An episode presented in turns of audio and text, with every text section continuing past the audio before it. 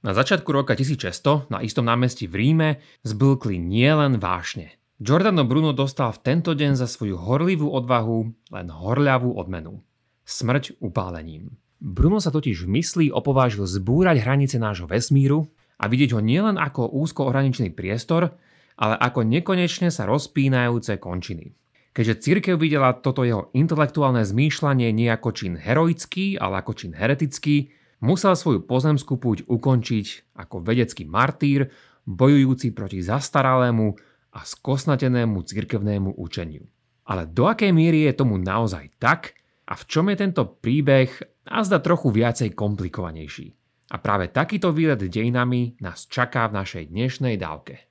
Počúvate pravidelnú dávku, vzdelávací podcast pre zvedochtivých, ktorý nájdete aj na denníku ZME.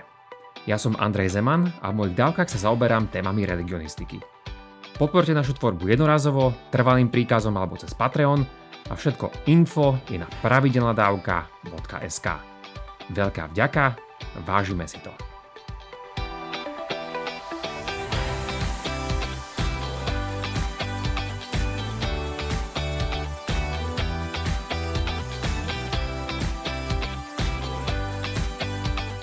Bruno sa vraj stal prvým ozajstným mučeníkom trpiacím za slobodu vo vedeckom zmýšľaní. Aspoň tak sa to teda veľakrát hovorí či prezentuje.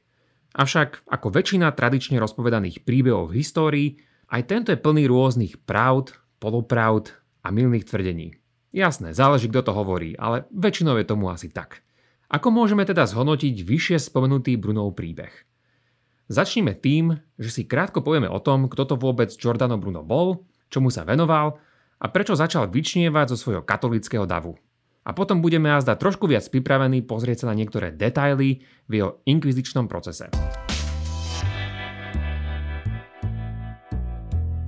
Giordano sa narodil v talianskej Nole pri Neapole v roku 1548.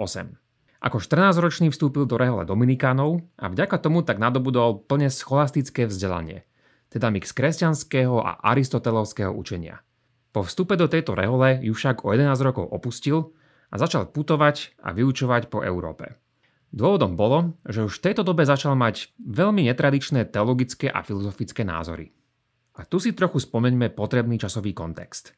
Svoje myšlienky začal rozvíjať a šíriť v dobe medzi Kopernikovou publikáciou z roku 1543 a Galileovými prvými problémami s cirkvou v roku 1616. Tieto veci som trochu viac rozobral v samostatných dávkach a linky samozrejme nájdete v popise pod touto dávkou. Koperník navrhol geocentrický vesmír, teda zo Zemou v jeho strede, ale jeho myšlienky neprijal zo začiatku takmer nik.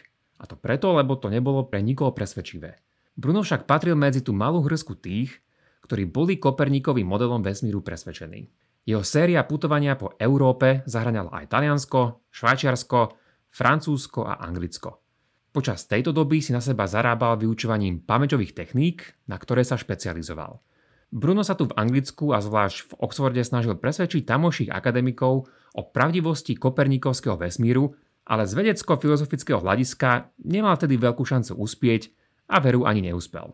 Podobne ako to platilo aj o pár desaťročí neskôr s Galileom, aj Bruno mal taký istý jeden osobnostný dar, no a tým bola schopnosť ľahko si vytvárať nepriateľov. A Bruno bol pri tom 16. storočí, čo je teda naozaj storočí reformácie, bol to jediný filozof, ktorý bol exkomunikovaný nie jednou či dvoma cirkvami, ale rovno tromi. Katolíkmi, evanielikmi a aj kalvínmi. Bol však Bruno nejaký vedec, ktorý prišiel s nejakými prevratnými pozorovaniami či experimentami? To určite nie.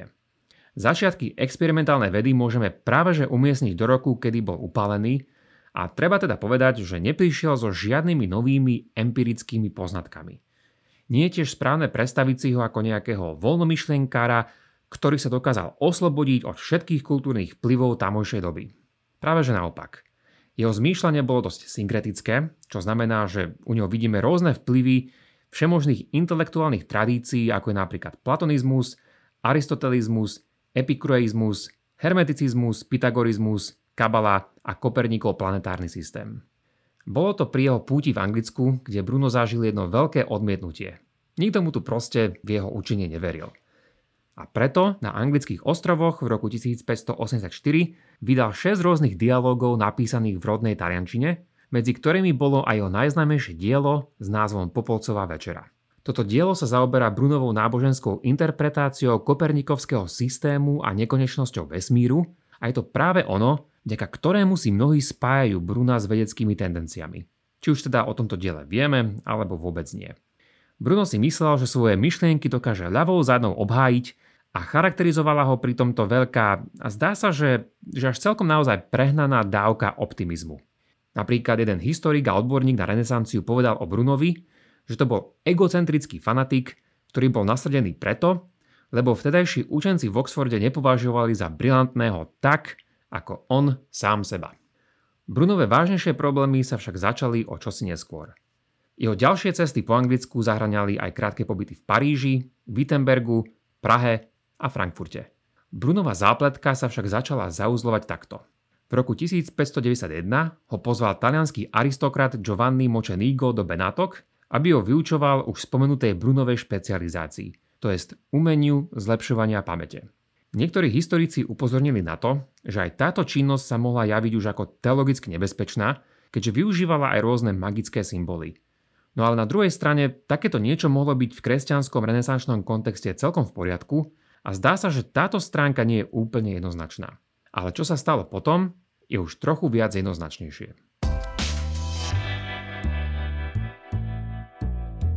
Spomenutý močenígo, ktorý zamestnal Bruna, ho na ďalší rok obvinil a to priamo Benátskej inkvizícii.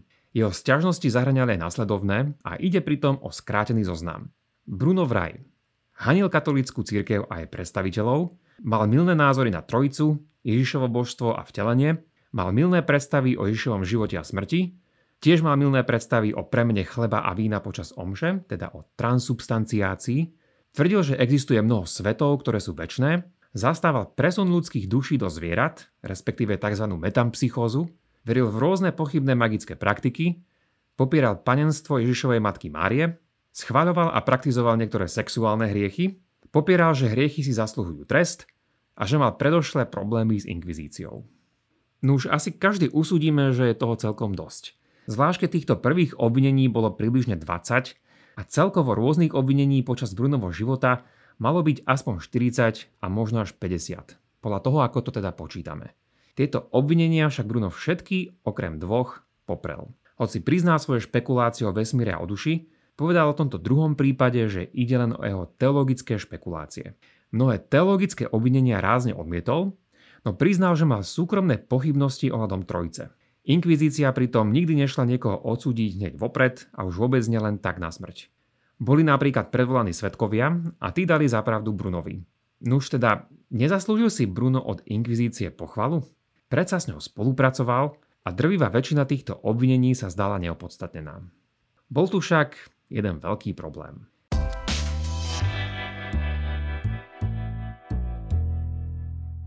Ahojte, tu je Jakub a prepáčte, že kradnem Andrejovi priestor, ale k veci, lebo nemôžem byť dlho.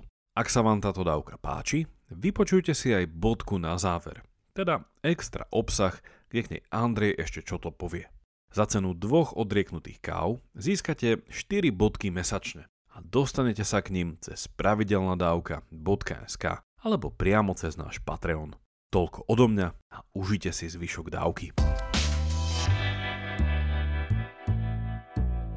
Nielen, že sa Bruno k niektorým závažným veciam priznal, ale vďaka výsluchu vyšli najavo niektoré iné problematické veci. Jedna z tých hlavných je, že sa prišlo na to, o čom všetkom dovtedy Bruno písal. Zrejme to len tak, že mnohé jeho diela obsahovali teologicky veľmi pochybné, ak nie priamo učenie, tak aspoň minimálne implikácie. Našťastie nebol taký neoblomný ako pred desiatimi rokmi v Oxforde. Prejavil totiž ľútosť, chcel prijať trest a slúbil svoju nápravu. Buď bol úprimný, alebo minimálne veľmi pragmatický a určite nie hlúpy. Inkvizícia by totiž po podobnej lútosti nikoho na smrť neodsudila. Čo sa teda stalo?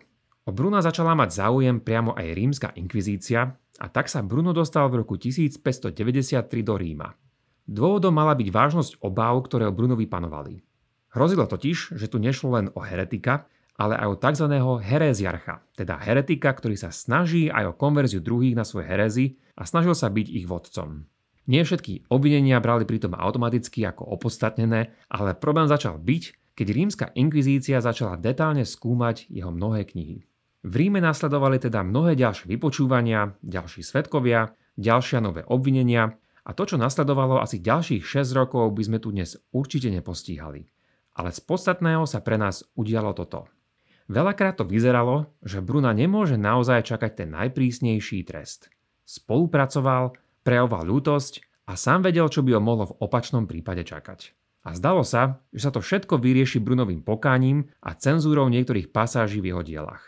Celkových obvinení bolo naozaj veľa, ale inkvizícia sa na návrh inkvizičného konzultanta a čoskoro budúceho kardinála Bellarmína rozhodla nakoniec zúžiť okruh týchto obvinení na 8 najvážnejších bodov. To už sa písal rok 1599, a teda posledný rok pred Brunovou smrťou. Brunovi bolo týchto 8 bodov doručených a dostal 6 dní na reakciu. Z tohto súdneho procesu máme mnoho zachovaných dokumentov a výpovedí, ale tento zoznam 8 bodov žiaľ nemáme. A to je hlavný dôvod, prečo je diskusia o Brunovi a jeho konci oveľa otvorenejšia a nejasnejšia. Ak by bol však tento zoznam konzistentne založený na predošlých výpovediach a obvineniach, obsahoval by zaiste kombináciu rôznych teologických, filozofických a kozmologických problematických tvrdení. Zdá sa však, že Bruno zmenil v tomto čase svoju stratégiu. Na jednej strane bol vraj pripravený zrieknúť sa týchto bodov, ak by mali byť heretické, no na druhej strane spísal aj ich obhajobu. Brunovi oznámili, že ide naozaj o heretické tvrdenia a že boli tak videné už od ranej cirkvi. Bruna viacerí cirkevní predstavitelia presviečali, aby sa rozhodol správne a svoj život si ušetril. Ak by olutoval, malo čakať len isté pokánie. Avšak, ak by sa rozhodol svoje učenie obhajovať, dostal by 40 dní na rozmyslenie, ktorých koniec mohol byť zakončený smrteľnou bodkou. Nasledovali ďalšie naťahovačky. Bruno odvolal všetky učenia v týchto 8 bodoch okrem dvoch. Zdalo sa, že dôvody proti jeho odsudeniu nebudú dostatočné a že Bruno bol nakoniec predsa len ochotný olutovať všetko heretické učenie. Tiež však pritom poslal pápežovi vyhlásenie, kde svoje myšlienky bránil. Takže ako vidíme, dialo sa toho ozaj dosť a je to celkom komplikované. Treba tiež povedať, že Bruno obhajoval svoj nekonečný vesmír s inými planétami nie ako len nejakú filozofickú špekuláciu či užitočnú fikciu, ale ako pravdivý opis vesmíru. No a tento prístup mu zaiste všetko stiažil. Inkvizícia však nešla a nechcela od začiatku zarezať. A to je taký klasický stereotyp toho asi, ako fungovala. Chcela byť férová a veľakrát to vyzeralo, že Bruna dostane von. Bruno sa však v decembri 1599 rozhodol, že neexistuje nič, čo by mal olutovať a tak dostal svojich 40 dní na rozmyslenie. Medzi tým asi takmer nik nechcel jeho smrť a túto časovú lehotu mu ešte predlžili. No zároveň s ňou sa skončil aj Brunov život.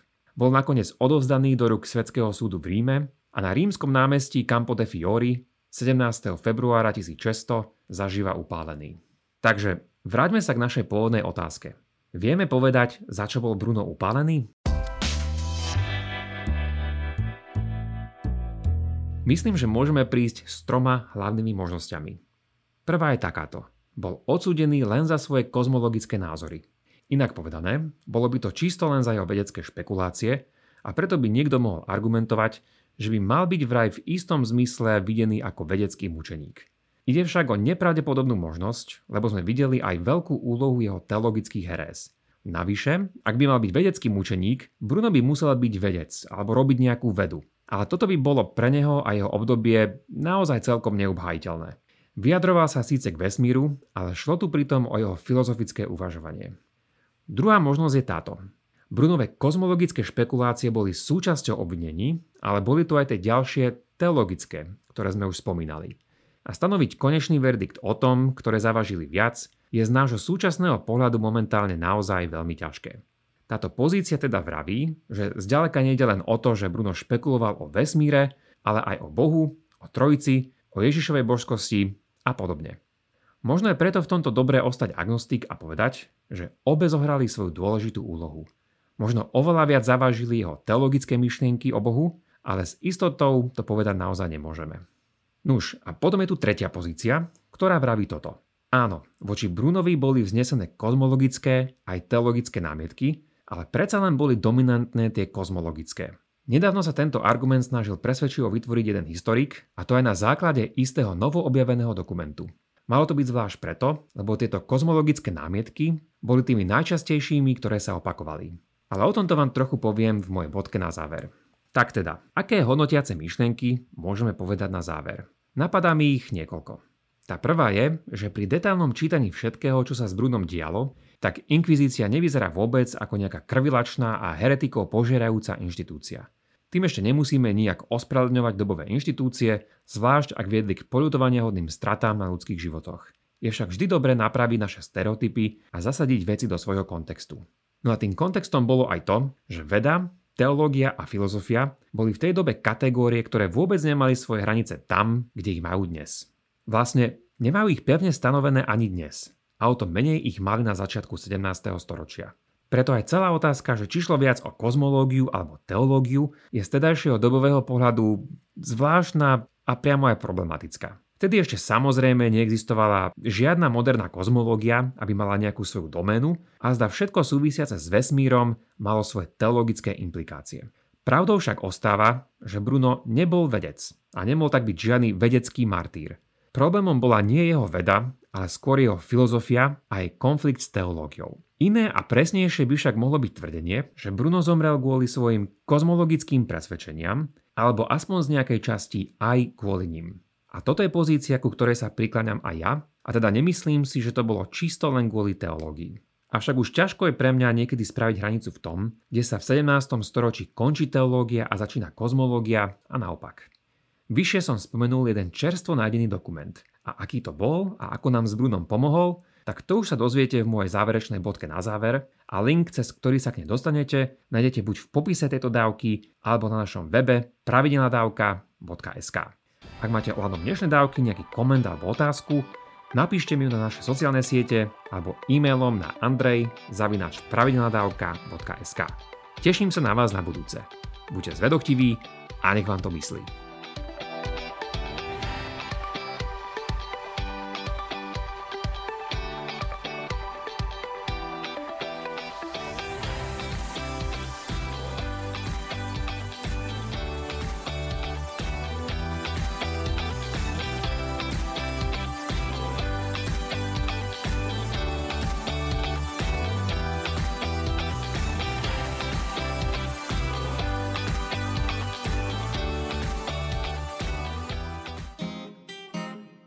Viete, čo je to piatoček? Ja vôbec, ja akože absolútne vôbec, hej. Skutočne? Nie. Piatoček je satirický podcast nie len o politike. Klamstva, klamstva a klamstva. Kristýna, Viktor a Adam vás v ňom každý týždeň prevedú tým najbizarnejším, čo sa stalo na Slovensku aj vo svete. V každom dieli vyberú aj tragéda týždňa a na záver sa možno aj trochu opustia. Čože? Piatoček vychádza prekvapivo každý piatok. Vždy vo výplatný termín júnovi, júlový, to znamená vo výplatnom termíne za kalendárny mesiac mája. Nájdete ho vo všetkých podcastových aplikáciách. A je jen. Poskávame vás všade. Viete čo, urobím to tak, že